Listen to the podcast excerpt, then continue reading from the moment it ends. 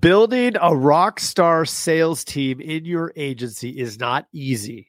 In this episode of uh, Agency Playbook, the Insurance Dudes, I, Craig Pretzinger, am going to walk through some of the things that have been learned over the years on how to build and scale an effective sales team so that you can get the best results possible. So let's dive in.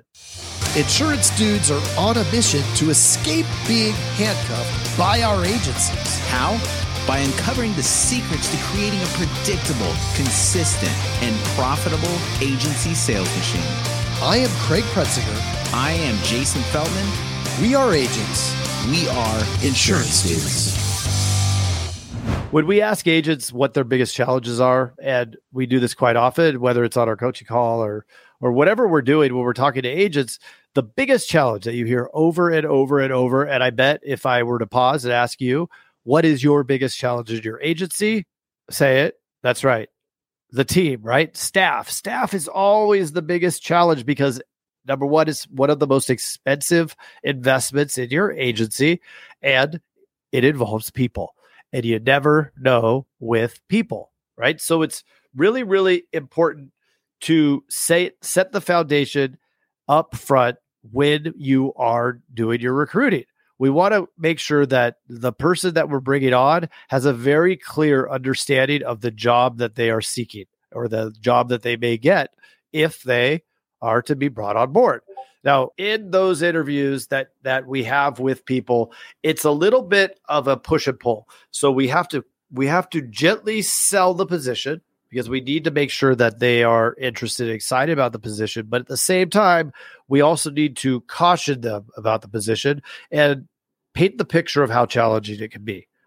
If you use any kind of personality test or uh, any sort of hiring assessment, I encourage you to look at the DISC test. Uh, you could Google it, DISC or DISC. Uh, each of those letters stands for a particular piece of their profile what we typically see over time that has worked well for the sales agent role, at least in the captive world, where there's a lot, uh, and I guess in both instances in independent, there's also a lot of monotony. Is we need to have a high S because they're going to be steady. They're going to be doing a lot of repetitive tasks, right? Doing the quoting, quoting, quoting. Now we also need to find a high D, which means that they're driven, and maybe a medium I. And that I is kind of the uh, their energy, uh, how how how great they they present themselves. Now we don't want too high of an I because then pretty much they're more of an entrepreneur. So we want it to be a little bit lower because we don't want to get that person who is going to want to leave to start their own agency and they're using you as their trainer. We want to get somebody that is not quite there yet. So you're looking for that high uh high D, high S, low C, and a medium I is is kind of what you're looking for in the disc, and they're going to fit better in this kind of environment. Now, you're not making all your decisions just off of some assessment. This is the qualifier. Once we know that that person has the potential, right? It's like has potential.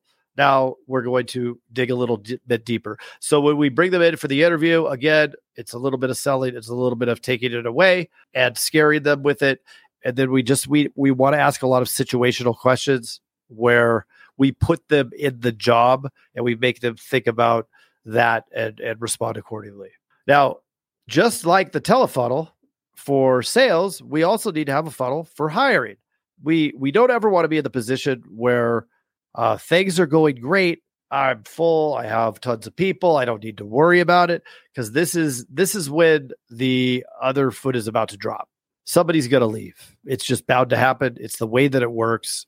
It's the nature of this business. So we need to always be looking. And it's that 60, 20, 3, 1 funnel. So there's going to be about, if we have 60 applicants at a time and we push hard with the 60, we're going to get like 20 people that we're going to be able to interview. Uh, we're going to set up three actual interviews from the 20, and we're going to only hire about one. So it's going to take 60 people to get to one hire. And uh, and of course, be- before the 60, right, the 60 that we contacted that look good, there's a whole slew of people. So really important to always have that going because this could take time, right? This could be a month, this could be a two month process, and then the trading a month, two months. So we're talking four months. If if if we're buying a certain number of leads because we're using that telefunnel, we know what we need to do, and we're making the right kind of calls, and we have the right kind of volume, and we're making the dials, and we're doing all these things. Well, all of a sudden, if we have one producer down, and that producer was producing 30k, but now we're losing 30K in new business that we would have had had they been there. And if we're not able to replace that person quickly, we're going to be in trouble. I don't think there's ever a situation where if that person, if you knew, if you knew this person can write 30K, where you would not bring them on. Right. So we have to assume away 30 or 40,000 a year on just having a floater, somebody who we're trying out so that if somebody is to leave, this person's ready to take over. So we always want to have somebody ready to rock and roll. Got to make sure that that when we come in, this is kind of a no brainer, but really important. When that person steps through the door on their first day, we have to make them feel welcome. We have to make them feel that this is an inviting environment and a great place to work. Remember that the the saying of you could never you never get a second chance to create a first impression. That first impression when they walk through the door on their first day is real important. Think back to your jobs where the boss took you out for lunch on your first day or or you did something, they did something special. I think you have a lot more affinity towards that position than any other position and it's it's important to recognize that. So put yourself empathetically in their shoes and think about uh, what you'd like on your first day, right? Or try to think like them through their lens, what they would like. Uh, real important. So I could tell you, in looking back at a case study of my own agency, when when we aren't recruiting, and this is something that happens, you you you could fall off the boat and, and you stop doing the recruiting as as you know you should because it's just the way that it works. We're spinning a lot of plates, but if that process isn't in place, you could really find yourself in in uh, some some tough positions. So make sure that uh, you're always looking for that next candidate and always running some sort of interview process weekly we want to be talking to people because the likelihood of finding that perfect candidate at the time that we need them most is very unlikely. And when we rush to hire, we rush to making mistakes, and those mistakes are going to cost us a lot more than the thirty or forty thousand of of just having one extra person than we necessarily need uh, at all times. I'm Craig Pretzinger. Thank you for listening or watching if you're on YouTube, and don't forget to subscribe. We appreciate you. Thanks.